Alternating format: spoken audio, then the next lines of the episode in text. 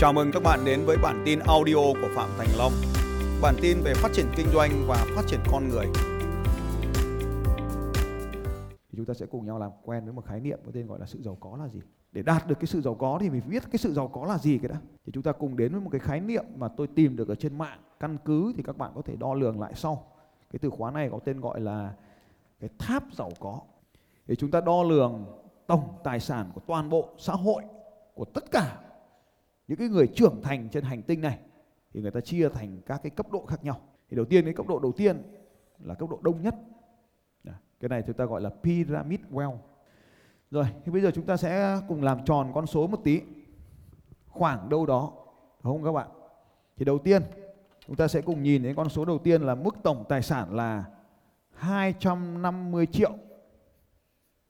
Cái mức đầu tiên là 250 triệu tức là 10.000 đô la của toàn bộ người trưởng thành trên hành tinh này nhé các bạn nhé để tìm cái hình này các bạn tìm từ khóa là pyramid well kia. Ghi cái từ khóa này về nhà tìm để tham khảo, để dán nó ra, để mình biết mình đang ở đâu.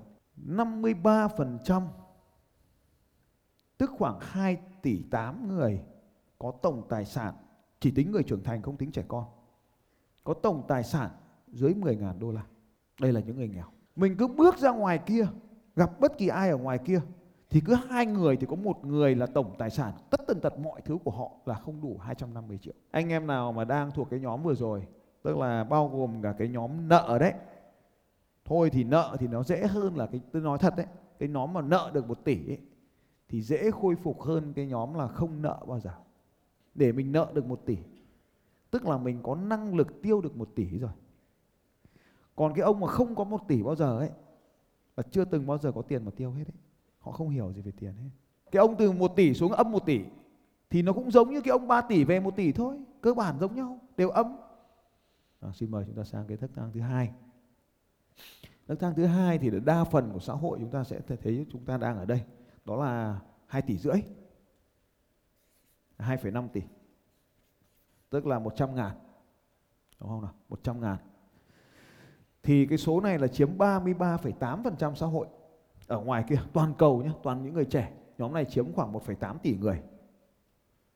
Ai đang ở đây trong cái tổng tài sản là trên 250 triệu nhưng mà dưới 2,5 tỷ bán mọi thứ mình có thuộc sở hữu của mình. Nếu có hai vợ chồng thì chia đôi. Thì ai ở đây đang thuộc về cái nhóm trên 250 triệu nhưng mà dưới 2,5 tỷ? Giơ tay này. Giơ cao tay lên các anh chị em. Giơ cao tay. À cảm ơn các anh chị. Thế thì phần lớn lớp của chúng ta cái lớp học này này nó nằm ở cái nhóm này đây là cái kết quả đúng anh chị em ạ ở ngoài kia thì họ chiếm 33,8 tức khoảng 1 phần 3 nhưng mà ở lớp của ta ấy, thì cái tỷ lệ này cao hơn khoảng 50%. Cái lý do này nó cũng giải thích một phần là cái việc giàu có và việc đi học có liên quan đến nhau. Hoặc là vì chúng ta có tiền nên ta đi học, hoặc là vì ta mong muốn đi học nên ta có tiền. Ta cũng không biết cái nào có trước cái nào có sau hết ấy. Thì cái nhóm này từ 10 đến 200 này là một cái nhóm trung bình trong xã hội. Có một cái thuật ngữ anh em cần phải biết cái thuật ngữ này có tên gọi là bẫy thu nhập.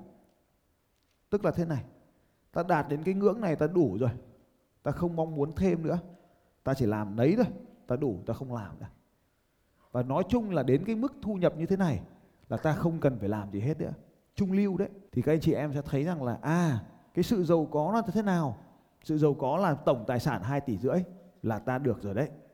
Bây giờ này, ai có trên 2 tỷ rưỡi mà dưới 25 tỷ thì giơ cao tay tôi xem nhóm này sẽ đông hơn nữa trong cái hội trường này trên 2 tỷ rưỡi giơ cao tay giơ cao tay lên rồi cảm ơn các bạn các bạn là những người giàu ừ. thế thì trên 2 tỷ rưỡi là mình giàu rồi nhá. Anh em chỉ nhớ thế thôi. Trên 2 tỷ rưỡi là giàu. À thế thì ở Việt Nam nó có một cái nghịch lý này các bạn này. Phần lớn nó nằm ở đất. Cái giá trị của người của các quốc gia khác ấy thì người ta đo lường bằng cổ phiếu người ta sở hữu. Còn ở ta thì đo lường bằng là số lượng đất các bạn sở hữu. Đầu năm các bạn mua mảnh đất đến 2 tỷ. Cuối năm thì giờ còn tỷ đúng không nhưng mà bán không được thì hỏi mình còn bao tiền bán không được cái tỷ cũng không bán được ấy thì còn bao tiền? Không. Không đồng. Vì nó không có khả năng thanh khoản thành tiền ý, thì nó không bao giờ thành tiền hết. Bạn bán đến khi nào nó thành tiền được mới thể tính là tiền. Bây giờ 500 cũng không bán được. 2 tỷ nhưng 500 cũng không bán được thì nó không bằng 500 chứ không phải là bằng cái giá mua vào. Giá mua vào là tổng tài sản trong suy nghĩ của bạn thôi. Nhưng cái giá trị giao dịch của cái mảnh đất đấy giờ 500 không bán được có nghĩa là nó không đạt 500 nhớ nhá. Như vậy thì là nếu như cái nghịch lý ở đây là bất kỳ ai sở hữu một căn nhà mặt phố, các bạn thấy không ạ? Phú nhỏ, ngõ nhỏ, nhà tôi ở đó, nhưng mà nó là triệu đô la. Cái nhà trong ngõ bây giờ cũng trên hai chục tỷ rồi, các bạn cũng là triệu phú rồi. Có ai ở đây đang ở trong một căn nhà thuê trả có chục triệu một tháng, nhưng mà giá trị của nó trên 25 tỷ thì giơ tay rồi.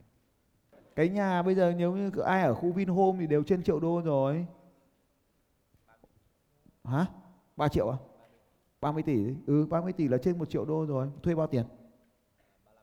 Đấy 35 triệu rồi cần gì mình phải có được mấy chục tỷ để mình mua căn nhà đâu. Có 35 triệu là mình đã ở trong căn nhà của triệu phú rồi. Nghịch lý.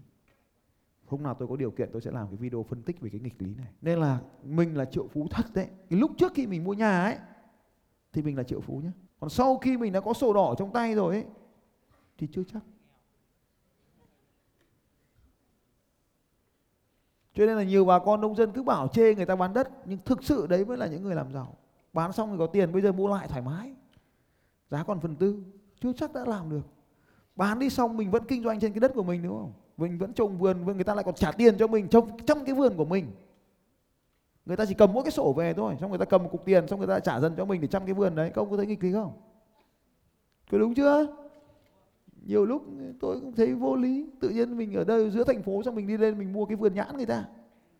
Xong mình lại trả tiền cho trăm vườn nhãn. Xong chẳng bao giờ đi thu hoạch cả, xong người ta thu hoạch hộ, người ta bán hộ. Xong rồi mình lấy cái tiền đấy mình trả công cho người ta, xong mình phải trả thêm tiền cho người ta nữa. Xong đất người ta vẫn ở đấy, người ta nuôi gà, nuôi ong ở dưới người ta lấy mật, người ta lấy gà, xong rồi mình chỉ được cái gì không ạ? Cầm mỗi cái sổ đỏ về. Vô lý. Nên là cái chỗ đoạn này các ông phải để ý một tí rồi cái này tôi sẽ phân tích ừ, khi khi có điều kiện và dữ kiện.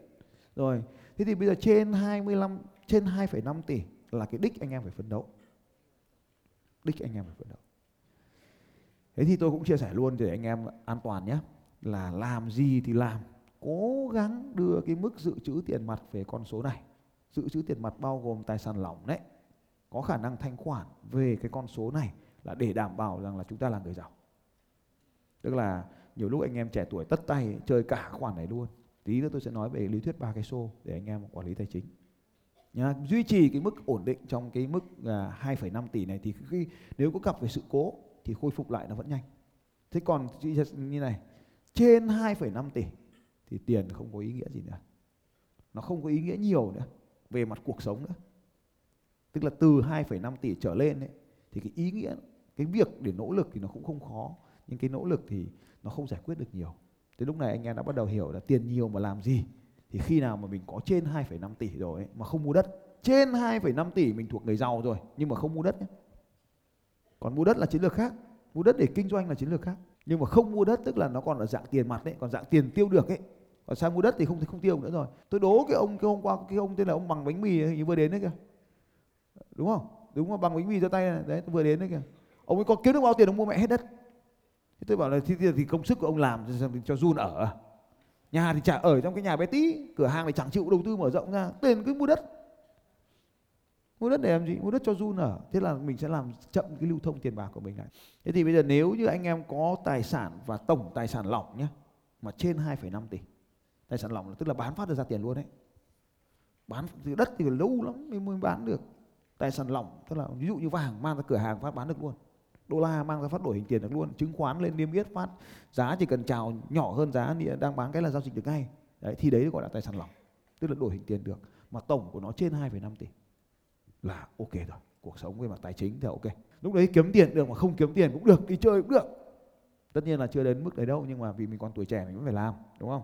Nhưng mà lúc đó mà có vấn đề gì cả thì ok rồi đấy là mức an toàn là 2,5 tỷ tài sản lỏng. Tiếp theo các anh chị em này câu hỏi của em tiếp theo quan trọng này ai đây có tổng tài sản bao gồm cả bất động sản bán sạch sành xanh vét mọi thứ mà trên được 25 tỷ mọi thứ giơ tay giơ cao tay ít thế này thế à? không uh, sao ít thế tôi nhiều siêu nhiều siêu xe dưới kia thế mà giơ cao tay sao nào Rồi, cảm ơn các anh chị. Rồi nhá. Thì đây là cái ngưỡng đáng ngưỡng mộ trên thế giới. Nó chỉ có 0,7% đạt được cái ngưỡng này thôi. 0,7% nhân loại đạt được cái ngưỡng này thôi. Trên 25 tỷ tức là trên 1 triệu đô la. 2,5 tỷ. Thì chỗ này nó còn có 0,7% hay là 25 tỷ. Xin lỗi. Cảm ơn bạn. 25 tỷ. Tức là 1 triệu đô la. 1 triệu đô la. À, con số này là 1,2%, của tôi là 0,7. Update lại tí. Rồi, số này nó giàu nhanh lên trong đại dịch nhé. Trong đại dịch nó lại giàu lên nhanh hơn. 1,2%. Thì cái nhóm người này là 62,5 triệu người. 62,5 triệu người. Nó bằng gần với dân số trưởng thành của Việt Nam. Tức là nếu tập hợp tất cả các triệu phú về Việt Nam thì nó bằng dân số của Việt Nam bây giờ. Để anh em biết là cái lượng người giàu có trên thế giới nó nhiều như vậy. Người nghèo thì cũng rất nhiều nhưng người giàu cũng rất là nhiều. Đây là con số là đáng ngưỡng mộ. Trước là 0,7.